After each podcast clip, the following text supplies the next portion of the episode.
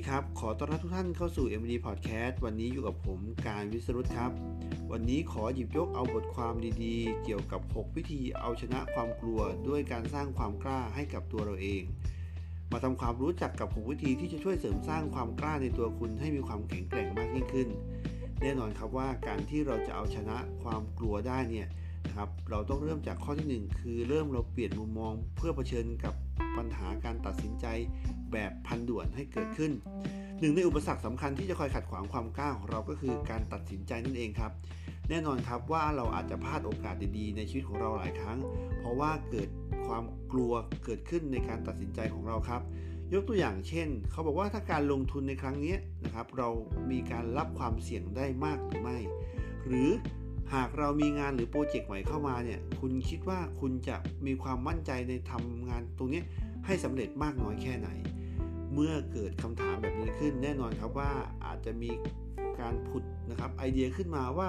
เราจะกล้าทำสิ่งนั้นหรือไม่ เขาบอกว่าหากเราเกิดสถานการณ์เช่นนี้ครับ ให้เราลองเปลี่ยนมุมมองดูว่า ลองคิดว่าถ้าเพื่อนของเราเจอสถานการณ์แบบนี้ แล้วให้เราช่วยตัดสินใจ เราจะให้คำปรึกษาเพื่อนอย่างไร ซึ่งแน่นอนว่าครับเราอาจจะค้นพบมุมมองใหม่ๆ ที่จะทำให้เรากล้าตัดสินใจมากยิ่งขึ้น และข้อที่ 2 ครับ เขาบอกว่าให้เราก้าวออกจากพื้นที่ปลอดภัยของเราทีละนิดทีละนิด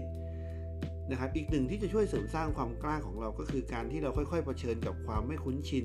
และเริ่มขยับขยายจากพื้นที่คอมฟอร์ทโซนของตัวเราเองออกไป แน่นอนถ้าเราจะเคยได้ยินว่า หากให้คนที่ไม่เคยวิ่ง 10 กิโลเมตร ไปวิ่งมาราธอน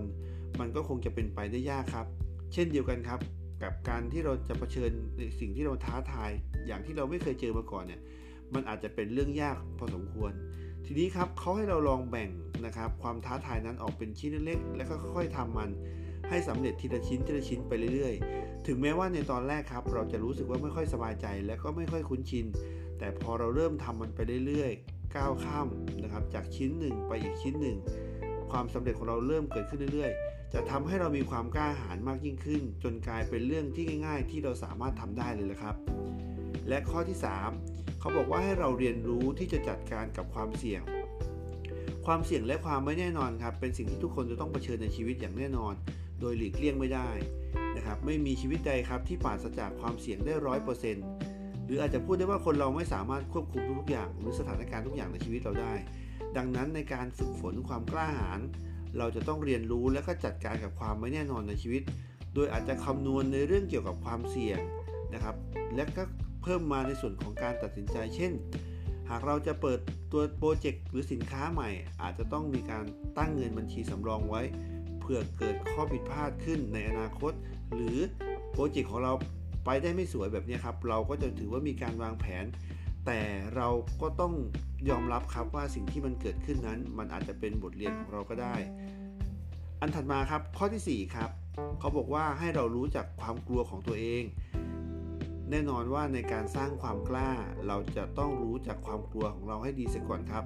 เรียนรู้ตัวเองก่อน แล้วก็ค่อยทำในสิ่งที่เราไม่กล้านั้น ทีละน้อย ทีละน้อย จนเกิดเป็นนิสัยของเราให้มีความกล้ามากยิ่งขึ้น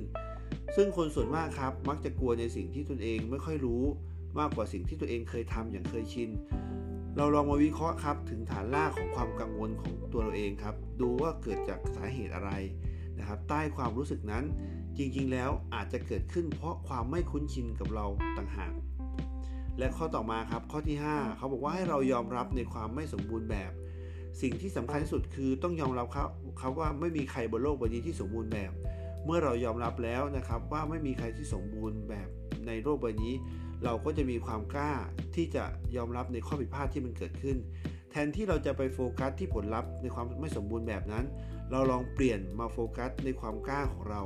เราเคยได้ยินครับว่าโทมัสอัลวาเอดิสันเนี่ยเป็นผู้คิดค้นประดิษฐ์หลอดไฟ ก่อนที่เขาจะสามารถประดิษฐ์คิดค้นหลอดไฟเนี่ยเขาผ่านการลองผิดลองถูกมากว่าหมื่นครั้ง แต่อย่างโทมัสแอนวาริสัน เขามีความคิดว่าเขาไม่ได้เสียหายเลยกับการที่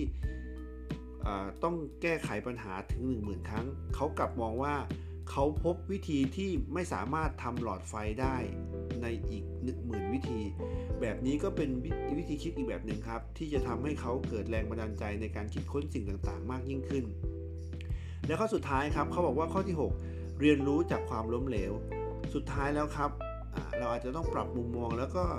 สิ่งที่เรามองตรงกับในเรื่องของความล้มเหลว เพราะว่าบางคนมอง